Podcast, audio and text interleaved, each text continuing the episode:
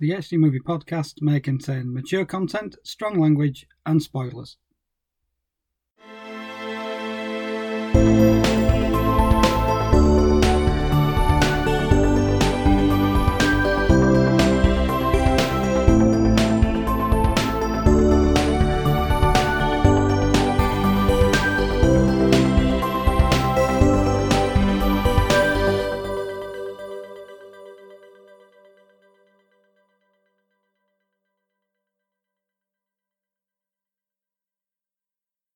Hello and welcome to episode 84 of the HD Movie Podcast. I am a very croaky Darren Gaskell. And I'm Hayley Alice Roberts, normal as usual, or close to. and in this week's episode, we are heading to Netflix for a very recent edition. It is 2022's Luckiest Girl Alive, starring Mila Kunis.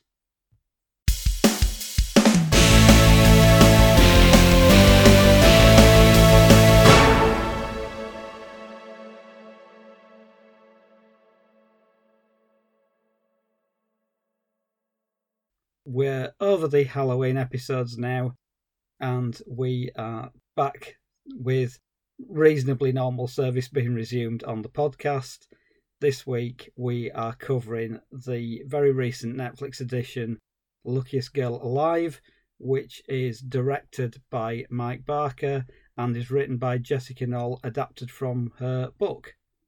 Yes, and before we proceed, we need to let you know that there will be a trigger warning ahead of this episode.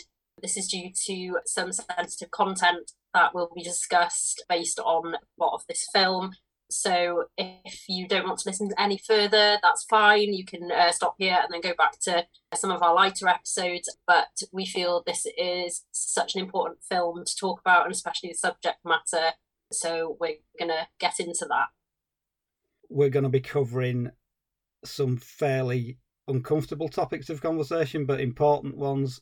But if you feel that you may be disturbed or upset by anything that we're about to discuss, please switch off and we will see you next time. For anybody else, here comes a discussion of Luckiest Girl Alive. The plot I'm going to read out to you is featured on IMDb. It's not written by any users, it's just the generic IMDb plot synopsis. Here goes. A sharp tongued New Yorker appears to have it all a sought after position at a glossy magazine, a killer wardrobe, and a dream Nantucket wedding on the horizon. But when the director of a crime documentary invites her to tell her side of the shocking incident that took place when she was a teenager at the prestigious Brentney School, Ani is forced to confront a dark truth that threatens to unravel her meticulously crafted life. And I think, yeah, that is an excellently written synopsis when it comes to describing this film. It is, yes. It hints at the darkness that's in this movie, but doesn't really give too much detail on it. It's a movie that does have some fairly confrontational topics in it. It's dealt with, however, in a reasonably sensitive manner, and the central performance from Mila Kunis is what holds it all together. It does stray into slightly melodramatic areas on occasion, but the overall message is a very important one.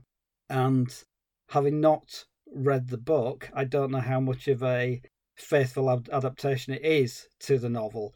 But it does have the same person writing the screenplay as the book, so I think that probably the the main points of what it's trying to get over are covered here. With any sort of movie that is dealing with topics such as sexual assault, and also in this case, a school shooting, there has to be a modicum of respect and tact in how this is handled, but it also has to get the power of the point across. And I think generally this does succeed. It's a more glossy movie than you would expect for this kind of treatment, but it also deals with one woman's trauma and how she's built up almost a second personality to cover up the fact that her original personality has been worn down over the years, and she's had to put this defense mechanism almost to just cope with everyday life and the fact that she's got a, on the face of it, idyllic lifestyle. She's got a husband to be who's very successful. He has a rich family. They've got a dream wedding coming up. But as with all of these things, what's happened in her past threatens to destroy all of it. And it's a movie which goes in some interesting directions. There's a lot of flashback in this movie as well. And the actress that portrays the young Tiffany, who's uh, Chiara Aurelia, is excellent as well. She does embody the same spirit of the character that the adult Mila is going for. It's it's a movie that I think isn't as well. Let's let's say isn't as quite as brutal as I thought it was going to be, which kind of.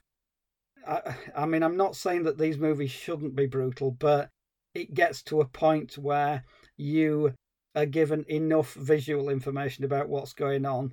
It's still hard to watch in quite a lot of places, but it doesn't go to the places that I was dreading.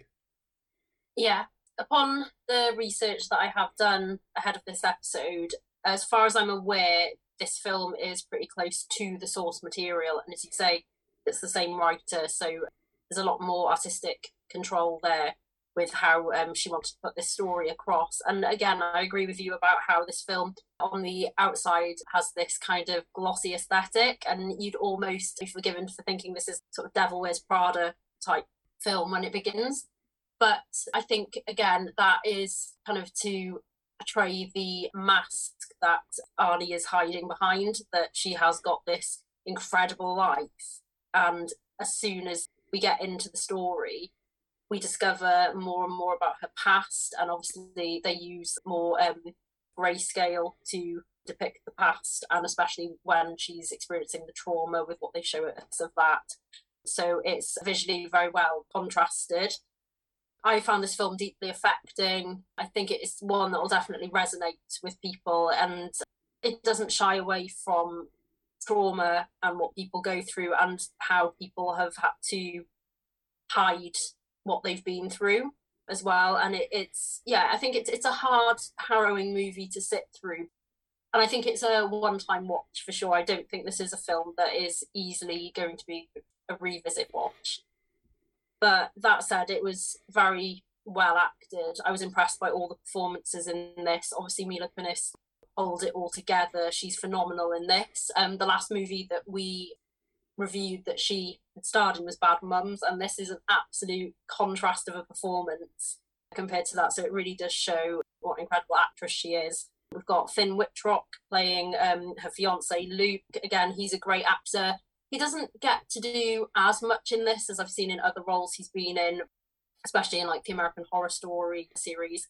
But again, he's a very strong actor, and I think you do feel a bit of empathy for him at times, but at the same time, he can also be a bit insensitive and he doesn't truly understand how things have affected her. And I think he just expects her to move on and go with what he wants to do in life as well. So there is that kind of conflict between them that I thought was very well portrayed.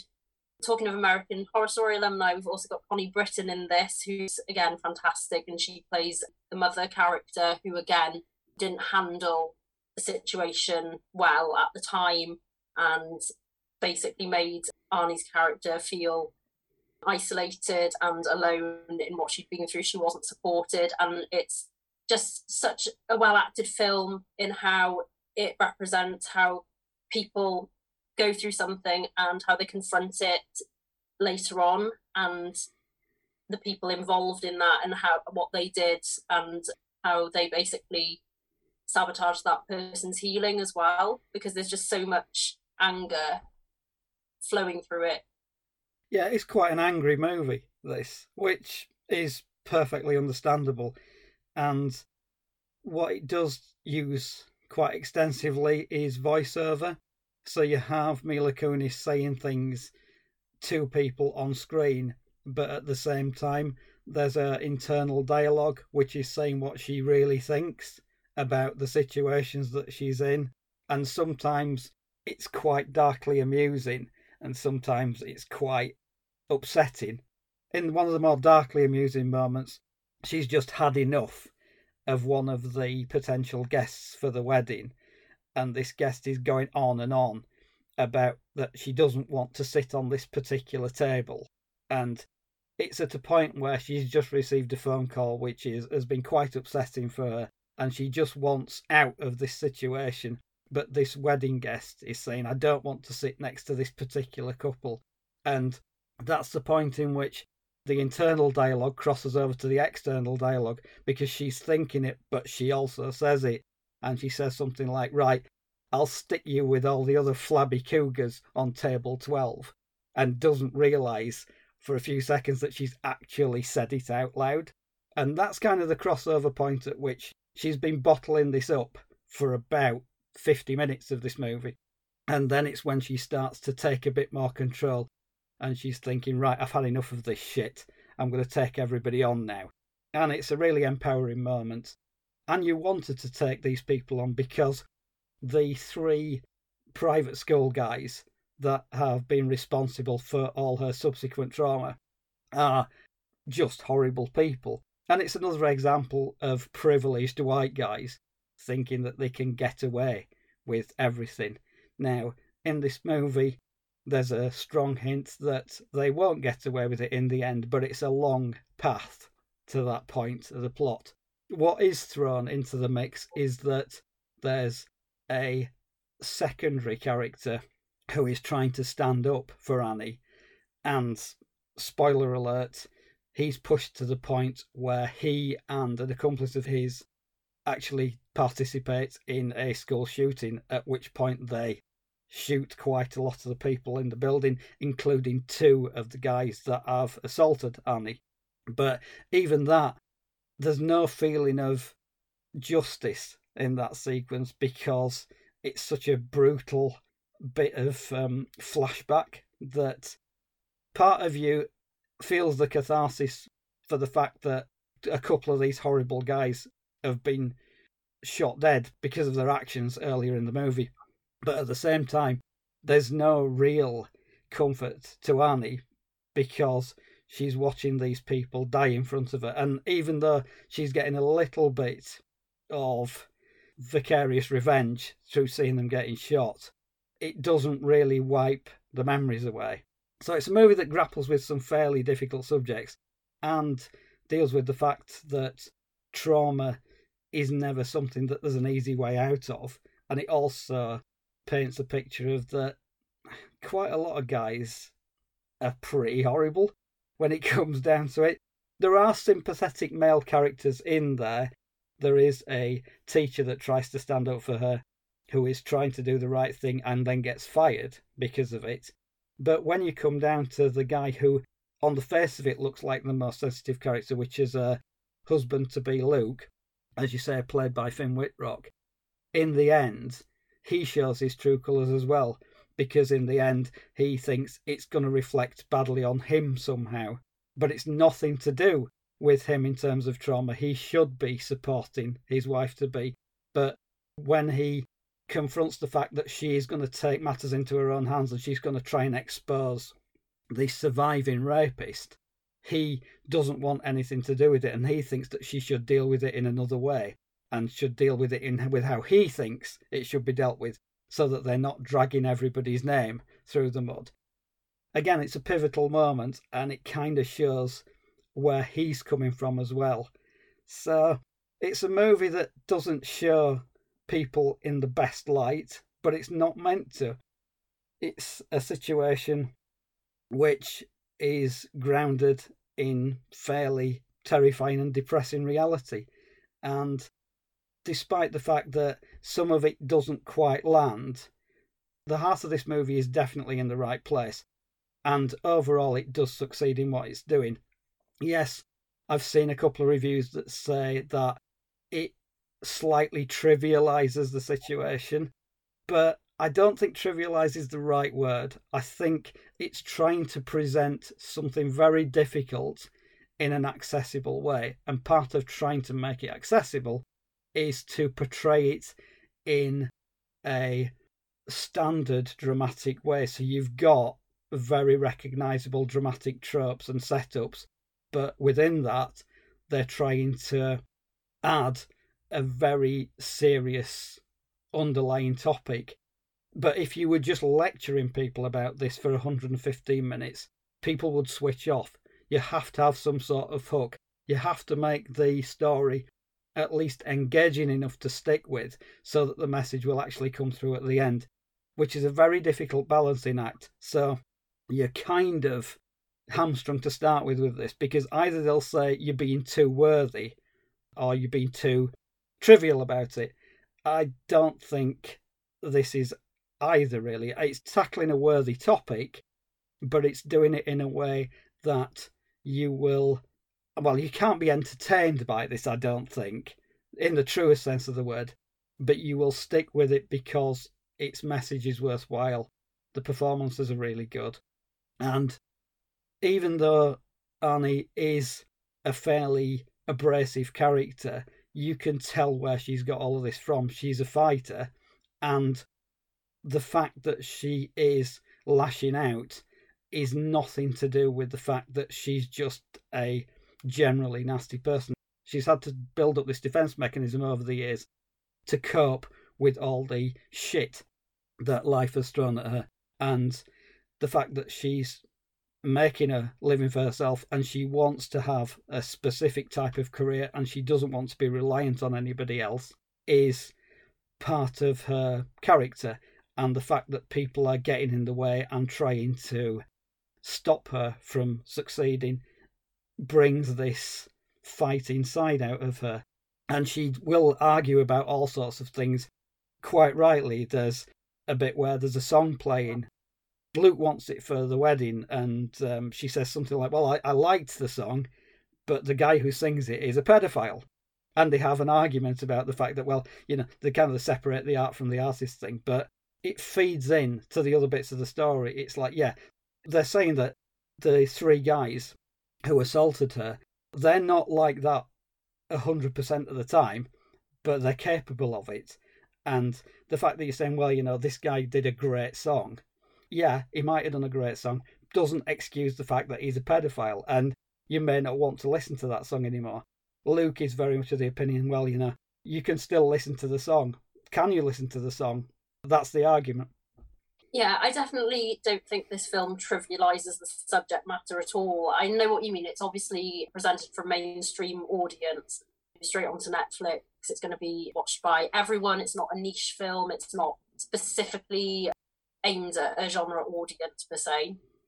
I think it got its message across really well. And I think sometimes in films like this, it's all about the revenge and how violence will ensure that you overcome the trauma. And in this, it doesn't. And I think what's so powerful about it is like she accepts this happened to me. I'm going to tell my story. No one's going to stop me.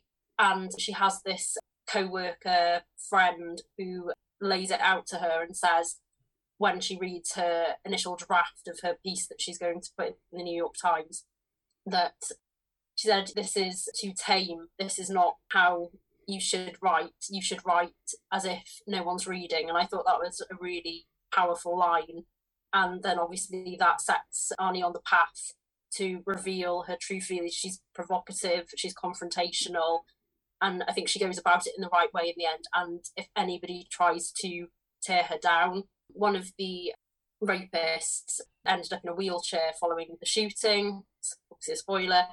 And people see him as a very influential figure. I thought that was an interesting aspect to the story as well because it's that whole element of you can't speak up against someone like that because again as you said there's obviously the white privilege white male privilege going on powerful guys like him get away with things and it gets to the point where you know he's begging her saying i have a wife i have daughters and you think wow this is getting into really intense territory now because it's going to get a breaking point. And I, I, I really thought the, the confrontation between the two of them was well handled. because you know it didn't go into some sort of cheap violent element or anything like that. It was just her getting what she needed to set her on the path of freedom and to move on. And I think she just owned what had happened to her and was a voice for other people. And I think by that point in the film, I was quite emotional. It definitely brought me to tears by the end, like after experiencing that whole ordeal. And I like that it was a slow burner too, because it drip feeds the story bit by bit. And even though part of you is thinking, I can kind of see where this is going, but by the end, there's a few more twists in the narrative that you might not expect coming to reach that point. And there's points in it where you think you've lost all hope as well, that she's just going to bury her head in the sand and she's just going to accept this. I mean, it could have taken a very downbeat route to a very downbeat story anyway, but it, it didn't. It's the way it comes full circle, I think, as I say, is, is very, very well crafted. Also, to note, this film was produced by Reese Witherspoon. Her company, Lionsgate and Pacific Standard, they acquired the rights to this film back in 2015. I haven't found much information on why it wasn't produced until now. Not entirely sure about that, but um, you know, sometimes movies just take their time to get fully greenlit. But I think the way this project has been adapted and presented, I mean, for me, I know, as you say, some of the reviews have been a bit hit and miss, but I I was really affected by this film, and I thought it was very well done. So I disagree with the scores, our usual score rating. It's got a six point four on IMDb, and then it has a forty three percent tomato meter and a seventy four percent audience score. I think the 74% audience score is acceptable. I, I personally would go a bit higher. I would say probably around the 85% mark for me. It's not a perfect film by any means, you know, all films have their flaws, but I just think the way this was portrayed, and especially in the scenes, the harrowing scenes where you see the assault bit by bit, it doesn't just show it all in one go as well. You've just got it in separate segments. And again, it's like once you've recovered from one element of it, there's more to come, and it's absolutely horrific, and you really, really do feel for her. And I think it's just the little things where she notices the blood after she's been assaulted, and you see her looking in, in the mirror, and then when she's go, gone into the convenience store to get away afterwards, it's like it's all just an emotional roller coaster.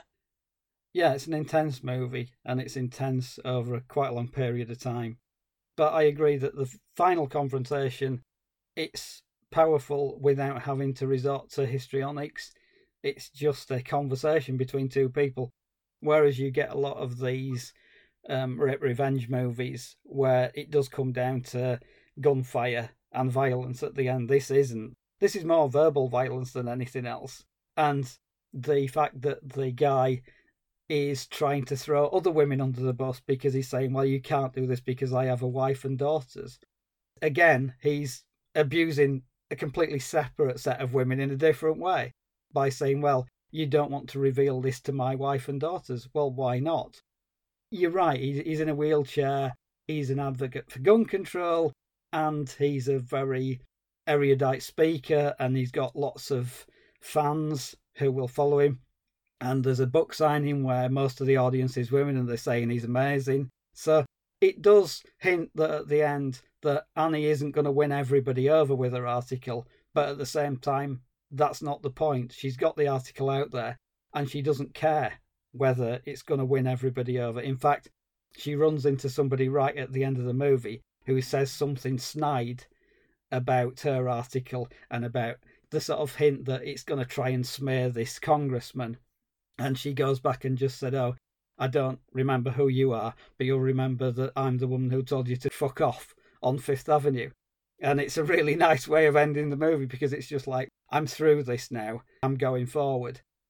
It's not neatly packaged up at the end, but it gives you the hope that she's going to go on and forge a path for herself and that she's at least away from enough of the past that it's not going to rule her life in the way it did before.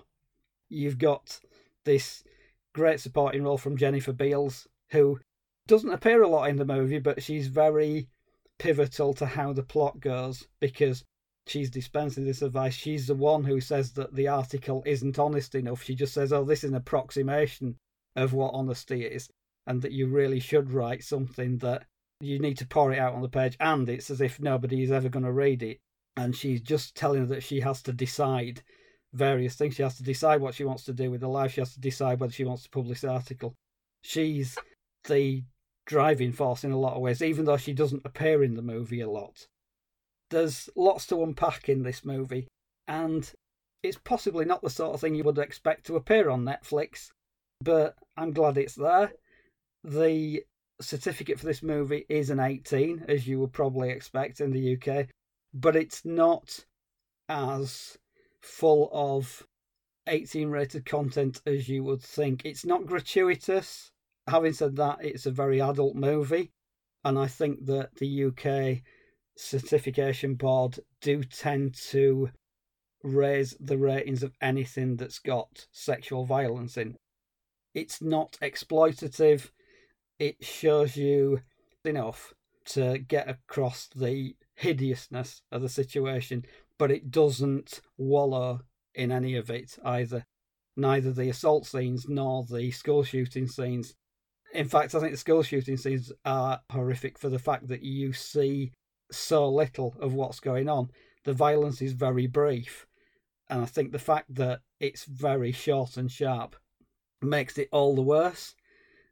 Overall, I think this is a very worthwhile movie. Yes, I can see why people say that the treatment of it is slightly more mainstream than it ought to be. But this is how you're going to get people into watch this sort of stuff if you're doing really high minded and almost arty treatments of this sort of subjects, people are going to switch off. You need to hit them with something, and you need to hit them with something while they're watching something familiar. So, this is how this movie is doing this, and I think there's nothing wrong with that approach at all. Coupled with that, you've got a career best performance from Mila Kunis. She's great in pretty much everything, but she's on a completely different level in this movie. Yeah, she does exceptionally well in this, and it's quite a different role from what you'd expect from her. Like as I compared with, you know, Bad Moms, which is just like a crazy comedy, and it's quite outlandish. But this is a very, very strong performance from her. I was really impressed, and when I knew she was the lead in it, I was bracing myself for a very different performance from her, and she absolutely delivered. I think by the end, this film is very empowering. And as you say, the fact that this is accessible on Netflix for everybody to watch, I think that with this sort of subject matter, it's important that people feel that they have an outlet if they've been through something that's been depicted in this film. And if it helps someone in some way, then it's it's completely done its job. As you say, like the violence in it, the school shooting seems absolutely harrowing that is one of my biggest fears. The thought of that happening, it's absolutely terrifying. And I think they portrayed it incredibly sensitively and, and well. It showed you enough, as you said, and it didn't have to be gratuitous. It was uncomfortable viewing, for sure.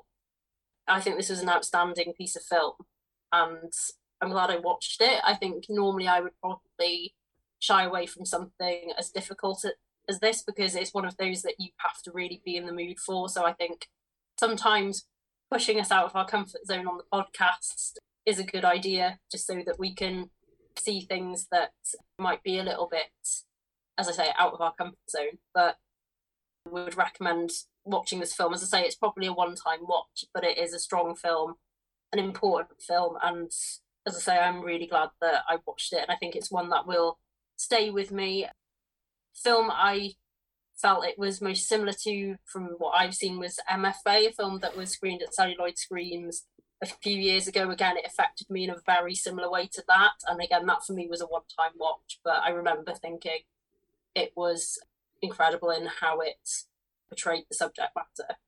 And going back to what I said about, you know, the rights had already been purchased for this film. And I think it's good that it has come out post Me Too movement because I don't know how it would have done if it had come out in 2015. I think the fact that it has come out now where people are in a position where they are more open and wanting to expose these kinds of horrific people and horrific crimes. So I, I think going back to what I said, I think it is like a positive thing that it has come out in 2022 because we've had a bit of a distance from the Me Too movement as such. But as I say, people feel more open to be able to talk about what's happened to them. It's a difficult subject, but movies should tackle difficult subjects. And I think with the podcast as well, most of the time we're looking for movies that are silly or entertaining or just plain out there. But you do have to get back to reality at some point. and I'm glad we've covered this one because it does shine a light on the fact that human beings can just do some pretty awful things. And after they've done some pretty awful things, they can spend most of their lives trying to cover it up or demean the victim of these pretty awful things. And yes, you know, things in the real world don't often work out as they do in this movie, but to put this message out there will hopefully go some way to making people more aware of what's going on and to encourage people to speak up more about this. We have had a bit of a shift since the Me Too movement came into focus, and that's a good thing. But as you say, it's been a while since that was on the minds of everybody, and it's important that that message isn't diluted or forgotten altogether because these predators they don't just disappear overnight just because one of them's been exposed, there's thousands more of them out there. And the fact that you've got people like Weinstein in jail, yeah, that's great. But there's going to be other Weinsteins out there that need to be exposed. And we need to keep talking about this thing. And I don't want to come over all too heavy on the podcast, but it's an important subject and we need to keep the message going. And everybody needs to be an advocate for it and this whole kind of not all men thing. Yeah, we're going back to this. We have said this many times on this podcast about not all men. We're not saying it's all men, but the fact of the matter is, instead of wasting your breath saying, "Oh, that's not me. I don't behave like that as a man. That's not what I am." Instead of whinging about it, why don't you channel your energies into being an advocate for the people that are the victims of this stuff instead of making it about you? Absolutely. And that's so important that victims need to be heard and people need to respect what they're saying and what they've been through and not dismiss that. I think that's really important. We have to take these things incredibly seriously. I do wish we could chat longer. And that's it for episode 84 of the HD Movie Podcast. We hope you enjoyed our discussion on this. It was a slightly heavier topic than we're used to, but we thought it was a worthwhile movie to discuss, and we were glad that we were able to view Luckiest Girl Alive. As always, thank you for listening. And if you enjoy our content, you can check us out on social media to find all our listed episodes. We're on Facebook, Twitter, and Instagram at HD Movie Podcast. So we're going to take a very short break. We're back in two weeks and it's Christmas time. So it's Merry Podmas again. And for the first of our Merry Podmas selections, we're going to be delving into the realm of musical horror comedy with Anna and the Apocalypse. I'm very excited to revisit this movie. I've seen it a couple of times already. It has an incredible soundtrack. It's such a well crafted horror musical with a Christmas theme as well. We first saw this as the closing movie in Abertoir 2018, I believe. Yeah. Yeah, 2018, and it was such a crowd pleaser to finish on. So join us as we go back and revisit one of our favourite festival films. Until then, stay safe, everybody, and we'll see you soon. The HD Movie Podcast is presented by Hayley Alice Roberts and Darren Gaskell. Its music is written and performed by Mitch Bain. You can find the episodes on Apple Podcasts, Google Podcasts, Samsung Podcasts, Amazon Music, Podchaser, TuneIn, iHeartRadio, Player FM, Listen Notes, and Podbean.